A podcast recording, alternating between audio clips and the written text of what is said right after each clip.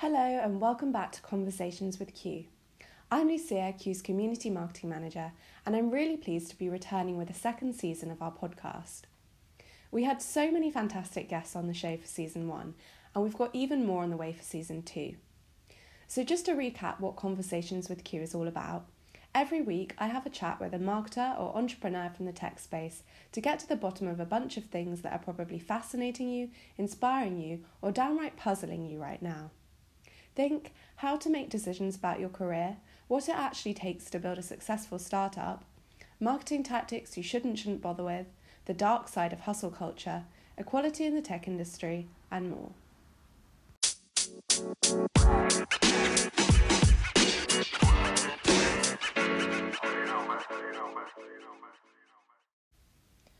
I'm recording this introduction several weeks after I interviewed our guest, and when I listened to our conversation again during the editing process, it made me really excited to be starting season two of our podcast with this episode.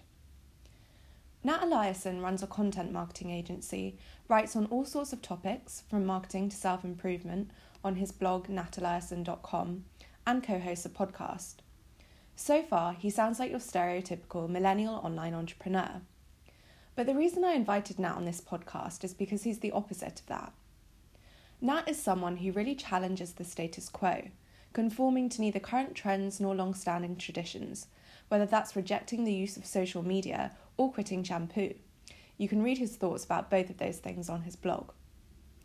The conversation made me come away questioning several of my own beliefs and assumptions, and I hope it will do the same for you too. After all, that's the mark of a good conversation. As a little icebreaker, I like to ask guests about their career aspirations as a kid. It's always fun to see how far they've strayed from their original hopes and dreams, or if in some way they've stayed true to their motivations and interests. As a kid, what did you want to be when you grew up? Oh, um... If you can remember. yeah, that's the question. Can I remember that? I, I honestly don't have a great idea. Uh, I probably wanted to design video games, honestly. I think that was the one thing I can point to that I was definitely interested in doing for a lot of uh, being a kid, like designing and creating video games. Okay, cool. I guess you haven't ended up too far away from that, like working kind of in the tech space. I don't know, that's a stretch. I feel like I'm pretty far You're still creating things, that's the main thing. Yeah, yeah. I guess there's still some some creative side to it. exactly. Okay, so now the ice has been broken, let's go further into Nat's career trajectory once he gave up on the idea of making video games. Nat studied philosophy at university before he got into marketing. Since most people who do arts degrees don't end up in a related profession, I wanted to find out how Nat transitioned between the two disciplines. Could he see any link between them?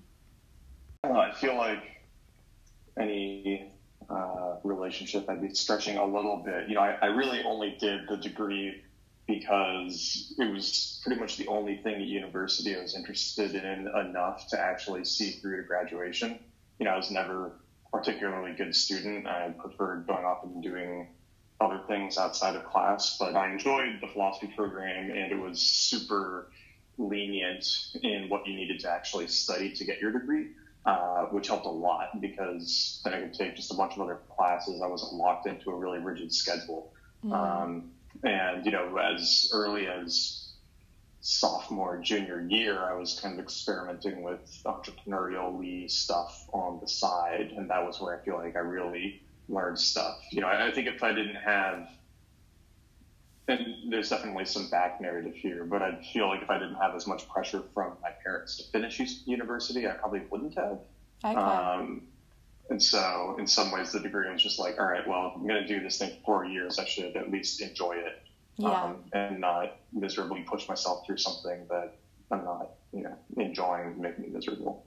So. Yeah, I think that's the thing, is that I guess like with a lot of if you're going to go into business, a university degree isn't really necessary, but you know it does. It's a luxury, isn't it? It gives you that time to kind of figure yourself out a bit, develop ideas. Like you said, you were already starting out with the entrepreneurial stuff then. Yeah, it, and there is definitely that element of you don't really need a degree in hardly anything to do what we do. Yeah. Uh, there certainly are marketing degrees, but I think they're pretty much useless. Um, you, know, you can learn more in a couple of weekends of goofing around, um, trying stuff online and reading a few books than you would learn in a semester taking marketing classes. Uh, so yeah, it, it, definitely didn't need to be relevant. I think that you know I have a lot of issues with college in general. I think a lot of people yeah. waste a lot of time and money on it who shouldn't be. Um, but yeah, you know, it, it worked out super well for me, and I'm glad that I went that way with it. Yeah, good. Well, I think you're so right. I mean, you know, and especially because the marketing world is evolving so quickly, like whatever you might learn in a course could become completely irrelevant very, very quickly. Um, and speaking of learning marketing quickly, so you started as a marketing intern at Zapier, which is a really cool tool used by so many of us to connect different apps and automate tasks. So, how did you get that internship?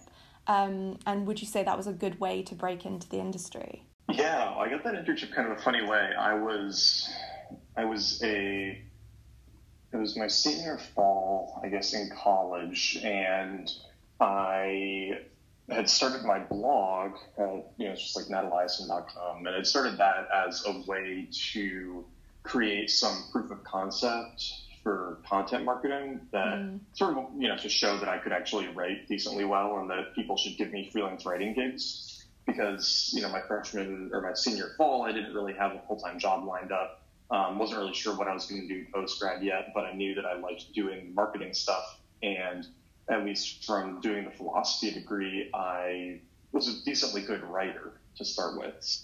I knew something about content marketing and said, well, you know, I could try to go this route. And so I'd started the blog and was doing some articles. Um, and I don't remember who I reached out to, but I reached out to someone at Zapier and said like, "Hey, I'd love to do some freelance articles for you guys," um, and ended up getting hired to do like a trial article. Uh, they really liked it, and it you know went up on their site, which I thought was super cool because I was a huge fan of the product already. Um, and I did a couple more articles for them, and then I saw they had this uh, internship posting that they said, you know, hey, we're looking for a marketing intern, and uh, I was working with Danny there, Danny Schreiber, um, really, really great guy, and I said like, hey, Danny, you know, can I apply for this internship?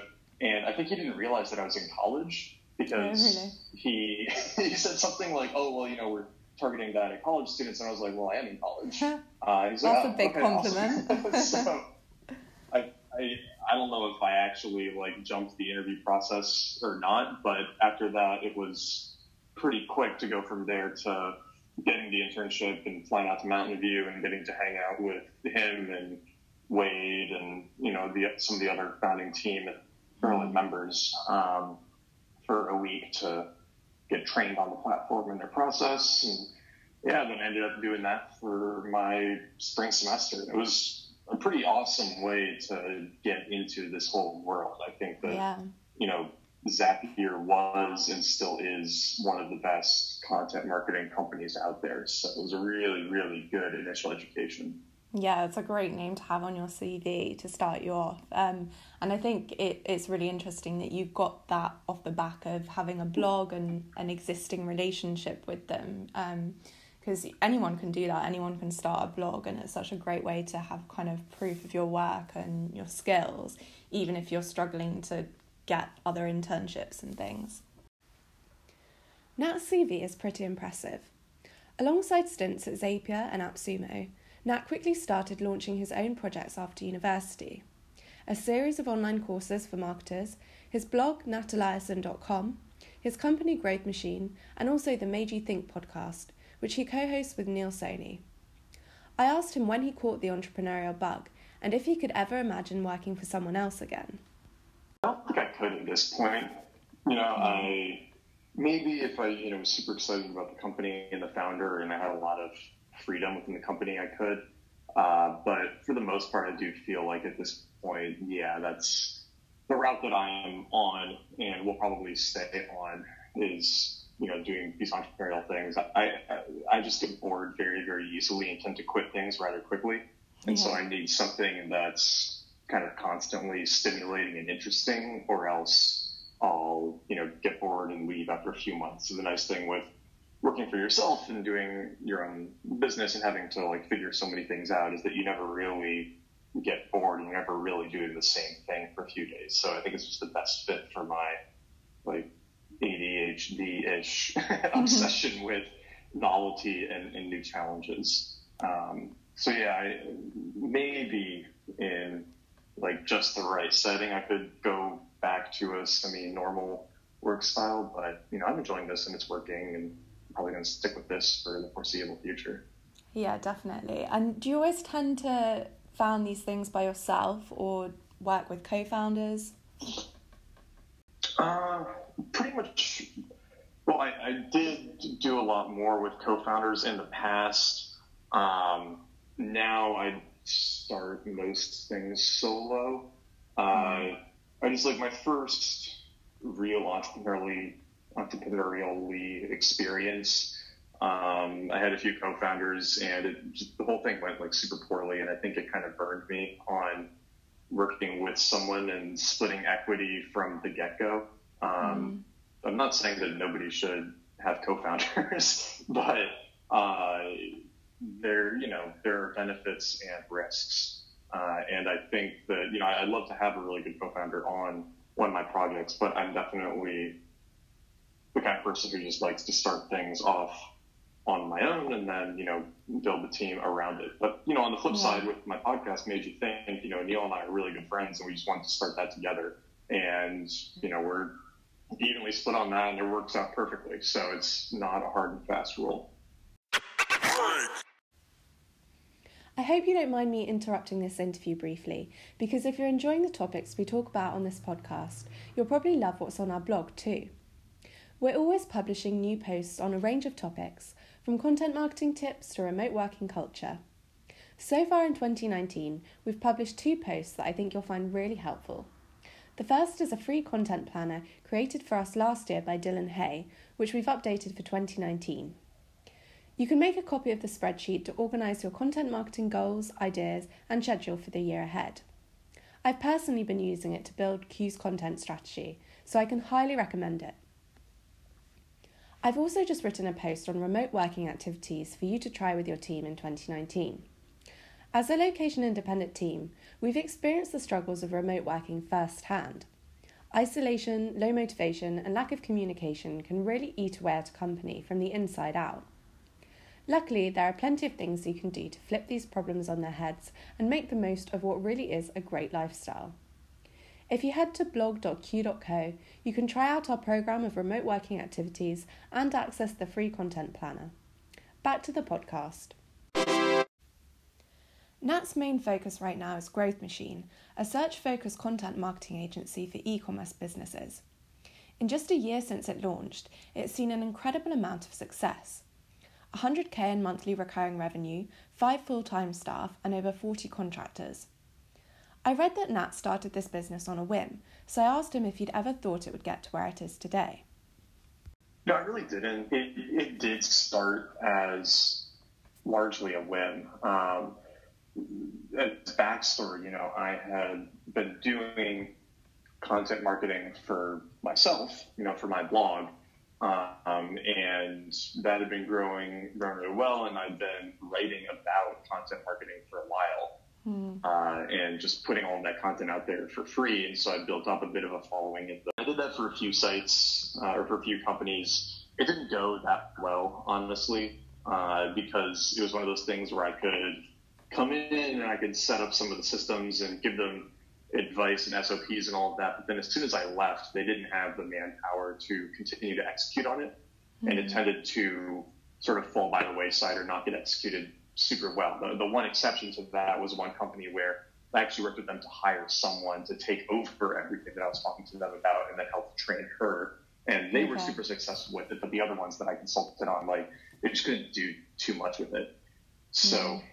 After that experience, I kind of said, all right, well, I don't really want to do the consultant route anymore, uh, but maybe I can just solve this problem for these companies mm. by having a team that they can outsource their content SEO to uh, to just you know run and produce everything for them so it's as turnkey as possible. And that's kind of where Growth Machine came from, where uh, I I had done that consulting. I went and traveled for about three months, and then I came back and I said, okay, I've got these two sites that want me to do this SEO content work again, but instead of just telling them what to do, I'm actually going to find them writers.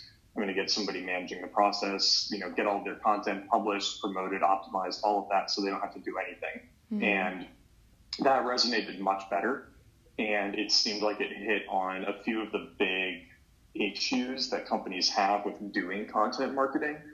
Uh, the, the biggest of which I think is that it's really hard to hire a good content marketer because yeah. a good content marketer can easily make 100 150 grand a year like living on the beach in bali and doesn't need to work for you right mm. and any content marketer you can hire for like 60k is probably not that good um, or well i shouldn't say that because that's going to affect people listening to this but um, they, i don't know like i stand by that opinion though uh, the especially in SEO, right? Only mm-hmm. three or four articles are going to win for any keyword, and so if you're not getting some of the best in the business to like help you with it, if you have this in a competitive area, then you're not going to win, and you're just going to burn money, and that's that's what most companies are doing with content marketing. They're just burning money because mm. uh, they want to have a blog and like, feel good that they have articles. So I think we really hit on that issue that companies couldn't find good content marketing help and they didn't know how to evaluate writers. They didn't know what good writing was. Most people are much worse writers than they think they are.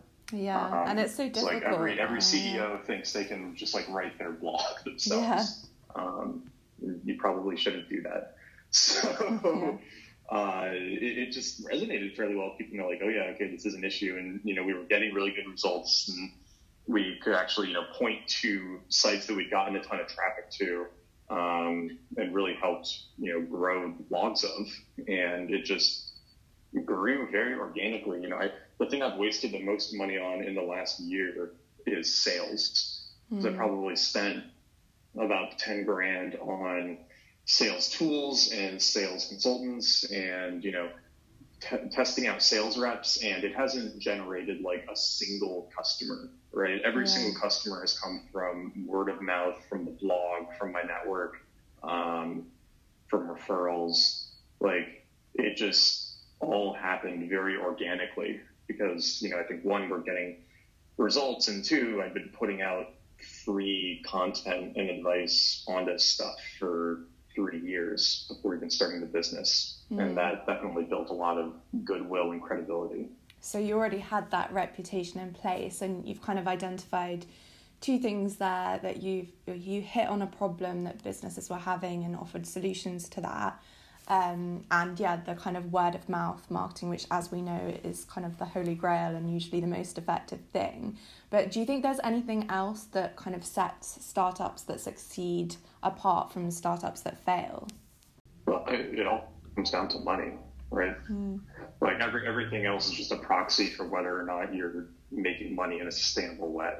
Um, and that's been one of the big I think realizations from the last year is that it's really, really easy to focus on other things when you're not making money and no one's paying for your product. And if no one's paying for your product, like you don't have a business. It doesn't matter how many Twitter followers you have yeah. or how hard you're working, right? Like you're failing. Mm. Uh, and that's been a good realization because I definitely previously had some of that infatuation with the whole you know, like, oh, we can be like Facebook and just burn money for, you know, years while we get customers or while we get users and then like hope we can monetize them later. Mm-hmm. And obviously that's worked very well for them, but that's not a good model to bet on. And I just see like a lot of people trying to get into entrepreneurship of some sort and they seem to have like a tendency towards businesses that no one needs. Yeah. Because they're easy to like build and to feel like you don't need to make money yet. So, you know, it's like photo sharing apps, right? Like nobody needs another type of photo sharing app or like a new social media thing to replace Facebook, right? Yeah. The- these are just easy things to like waste time building to feel good about yourself without ever having to, you know, get somebody to pay you money, which is the hard thing in all of this stuff. Um, and I think that's where a lot of people can end up wasting a ton of time and energy uh, running in a circle, right? Feeling like they're making progress when they're not really uh, going anywhere. So yeah, I mean, it, it really just all comes down to money.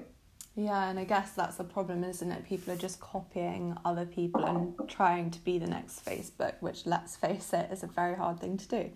Um, so, speaking of all this, actually, I really enjoyed your recent Medium post, uh, No More Struggle Porn. And it was really funny because I just published a Medium post recapping season one of this podcast, I think like maybe the week before. Um, and I'd also been critiquing the kind of Gary Vee fueled culture of hustling hard and never sleeping and getting lost in those vanity metrics that you'd kind of just touched on there. So, you define struggle porn as a masochistic obsession with pushing yourself harder, listening to people tell you to work harder, and broadcasting how hard you're working. So, have you ever personally fallen into that trap? Yeah, you know, that was definitely me on the first company that I was working on uh, when I was in college, where, you know, we went a whole year building this app to, you know, like help make shopping easier by finding clothes that fit your tastes and recommending them to you, pulling from all of these uh, different stores online. And, you know, we worked on it for a year. And there were like eight of us, and we raised $75,000. And we generated less than $1,000 in revenue that whole time, hmm. right? Like it was just a colossal waste of time and energy and money. And, you know, I, I don't regret doing it, right? Because I learned a ton from doing it and it was a valuable process. But I definitely was falling into that trap of like, oh, I just need to work super hard on this and that means I'm making progress or like it's fine to not be making any money yet or not getting any customers or whatever because like we're you know working hard right? Yeah. and I, think i at least was not terrible about it but i uh, i definitely see it out there a lot with a lot of entrepreneurs like kind of you know it's the entrepreneurial version of virtue signaling right? It's like look at how hard i'm working look at how much i'm sacrificing. You see this on linkedin all the time. It's like the, the the most abused employee in my company is me. Like if if i were working for myself then i'd have to like talk to hr about how i'm treating myself. It's like shut up right? It's very exhausting and not healthy. Um, and I feel like it's gotten worse and worse, right? For the same Yeah. reason that, um, you know, the political virtue signaling has got worse, and for the same reason that the like body insecurity has gotten worse, and the same reason that FOMO has gotten worse, right? Social media and our connectedness amplify all of these things, and the the the struggle porn or Alexis Ohanian called it, you know, like hustle porn, whatever you want to refer to it as, right? Like it just gets amplified by how easy it is to look out at other people in the world, and you can either ignore it and do your own thing and like be happy and healthy, or you can buy into it and think that you too should be on LinkedIn talking about how hard you're working and how long of hours you're working. And Yeah. I pretty much guarantee you that nobody who's you know on LinkedIn, aside from a few people like Gary Vee or whatever, um, anybody who's on LinkedIn talking about how hard they're working is making no money, um, or they're making money getting you to buy things from them about Mm. related to how hard they're working. That's like with Tai Lopez and who's that other insufferable guy? Um, It's like that uh, that other Tai Lopez character. Um, but anyway, right? It's like they, they make money by getting you to pay them to like teach you how to make money, right? Like Yeah, you like should all never be taking courses, advice yeah. from those people. Yeah. Um, it's, it's not gonna it's not gonna make you happy. it's not gonna get you anywhere interesting either. No, well, I think So- you there was a paragraph from this post that I really love, um, and you say struggle porn has normalized sustained failure. It's made it acceptable to fly to Bali and burn through your life savings trying to launch an Amazon dropshipping business. made it reasonable to keep living on your parents' money for years after graduation while you try to become hashtag Insta famous. Made LinkedIn into a depressingly hilarious circle jerk for people who look way too excited to be having their headshot taken, which is hilariously true. Uh, but I think you're right, you know, with social media, we're also fed this kind of unrealistic idea that anyone can and everyone should be starting their own business and be leading this life as an entrepreneur. Um, and I don't know about you, but I kind of notice a lot of people in our generation will pack in jobs really quickly. And I obviously think if you're in a situation where you're unhappy, you should get yourself out of that. And fortunately, I've always enjoyed my job, so maybe I can't really talk.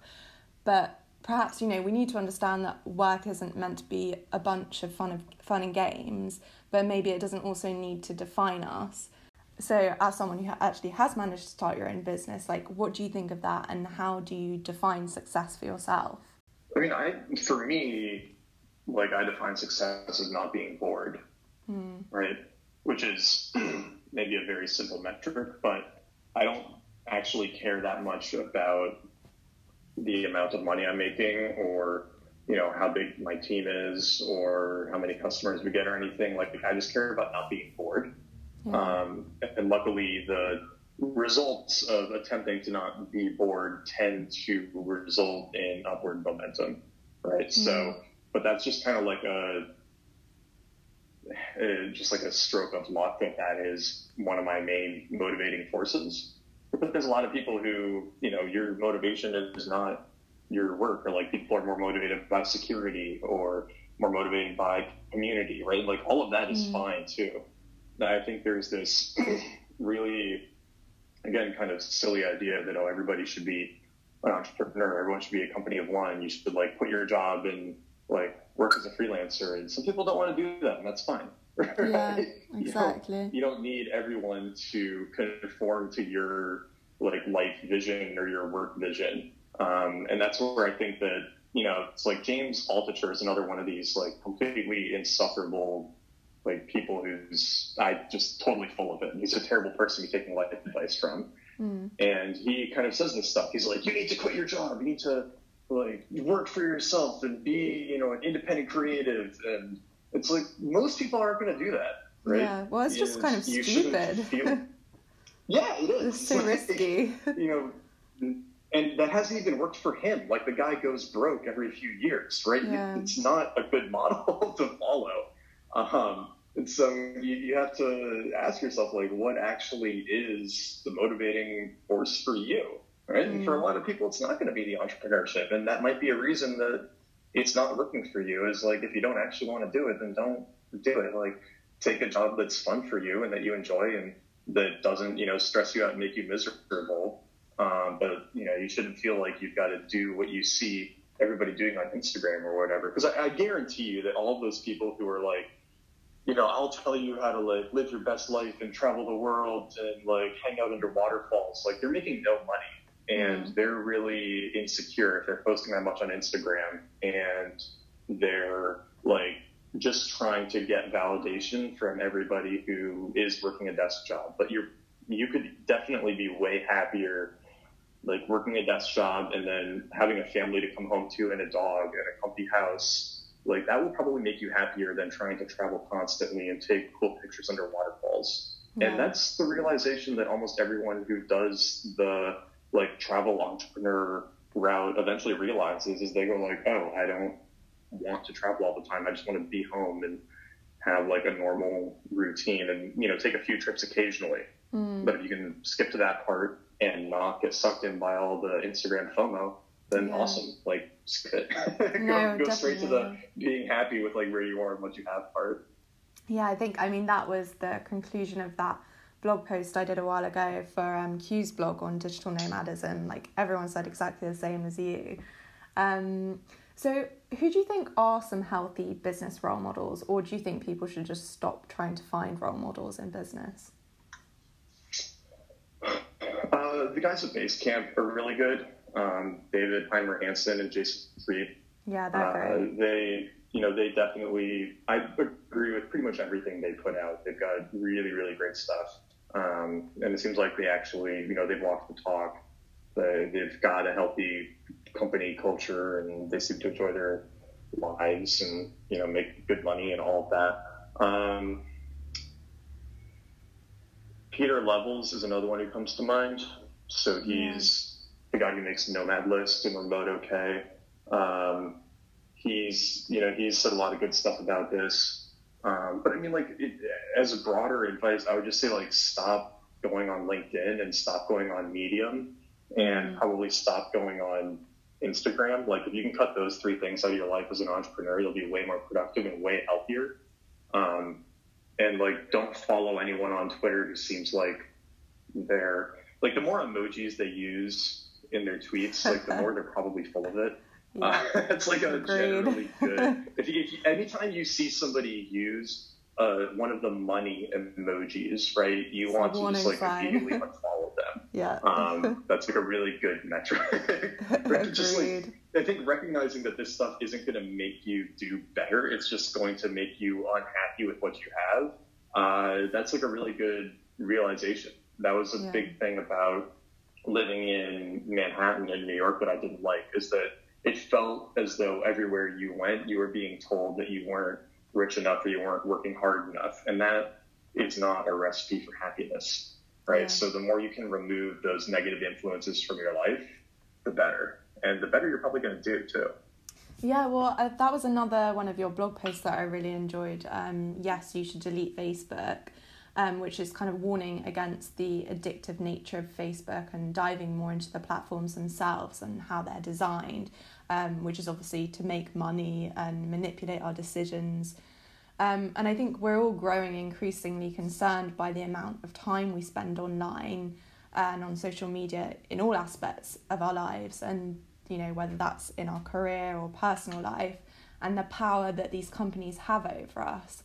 However, there's a slight dilemma if you work in digital marketing where being on Facebook and other social media platforms is your job. So, how have you managed that? Well, I just don't go on Facebook.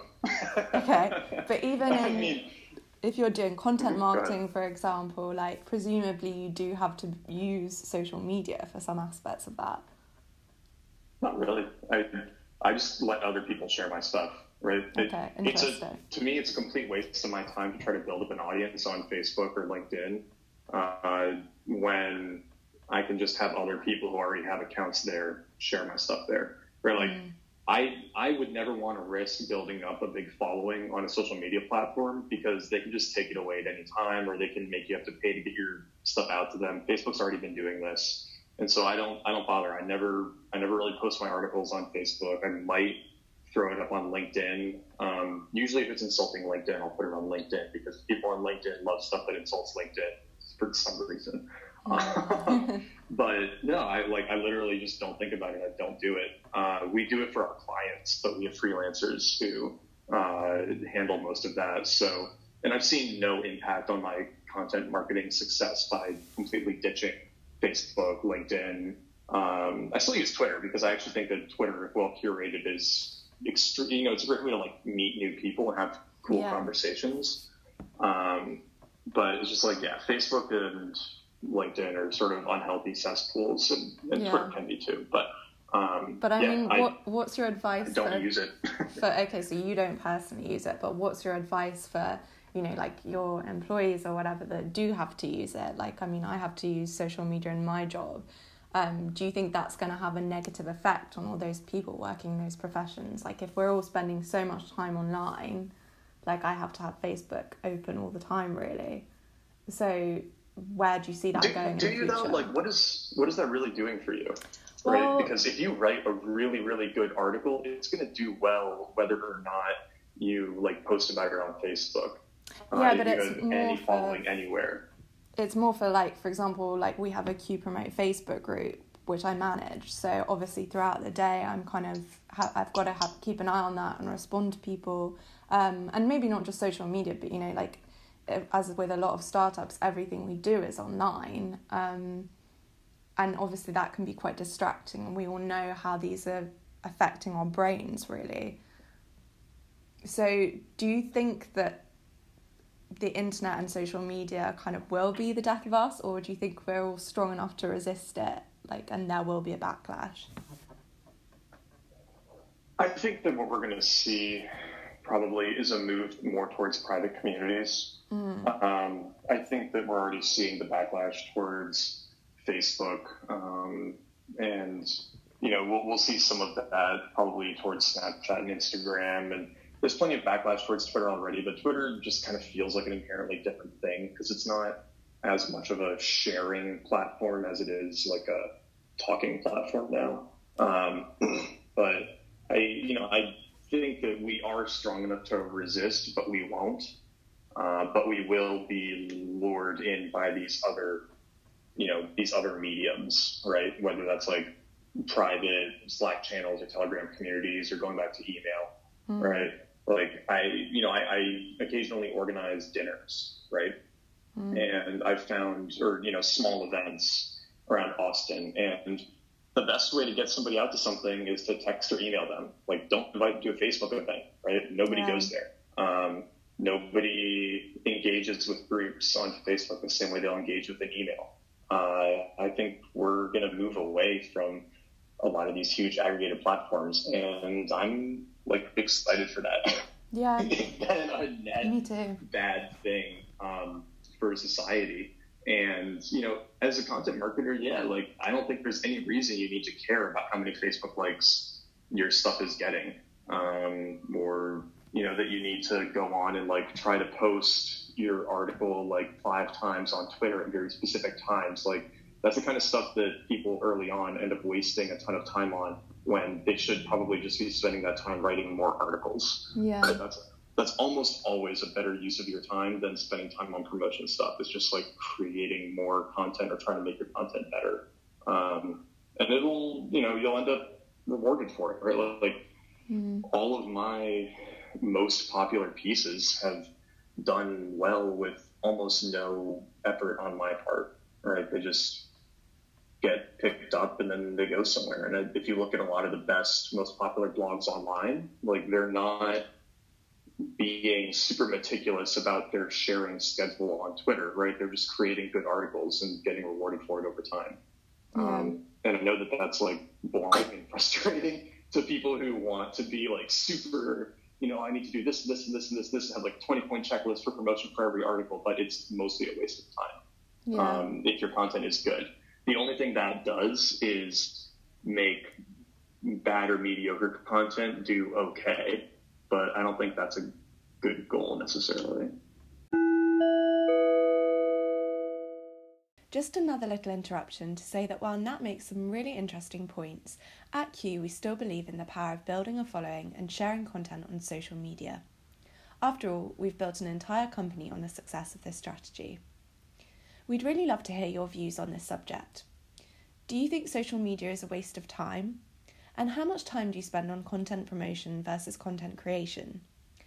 Tweet us at Q underscore co or call into our station if you're listening on Anchor FM. Especially in content, we don't need another Tim Ferriss. We don't need another Gary Vaynerchuk or Pat Flynn or whoever, right? Like mm. all of those roles are pretty played out. We don't need another person on Instagram talking about how you too can travel the world while working from home. Like and if that is what you're doing, like consider switching to something else. It's like yeah. it's so in like it's just overwhelming the amount of the exact same shit going out over and over and over again from yeah. all these different people who are just copying each other.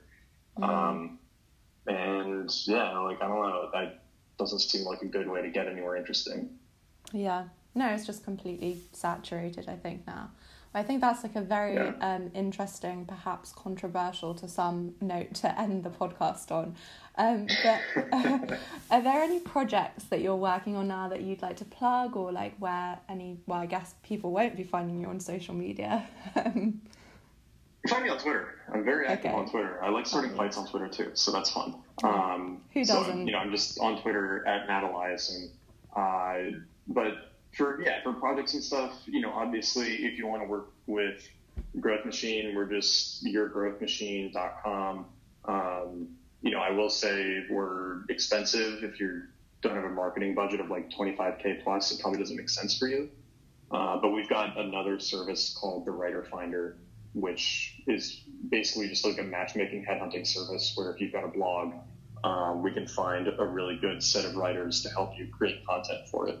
So those might be the two places I would I would direct people. Um, and obviously, if you like tea, you can check out Cup and Leaf as well. That's like the one odd thing in this monopoly of businesses that seems a little out of place. But uh, I really like tea, and we wanted to start it, and you know, here we are. I mean, I love tea because obviously I'm British, so we all love tea. So I'll definitely be checking it out.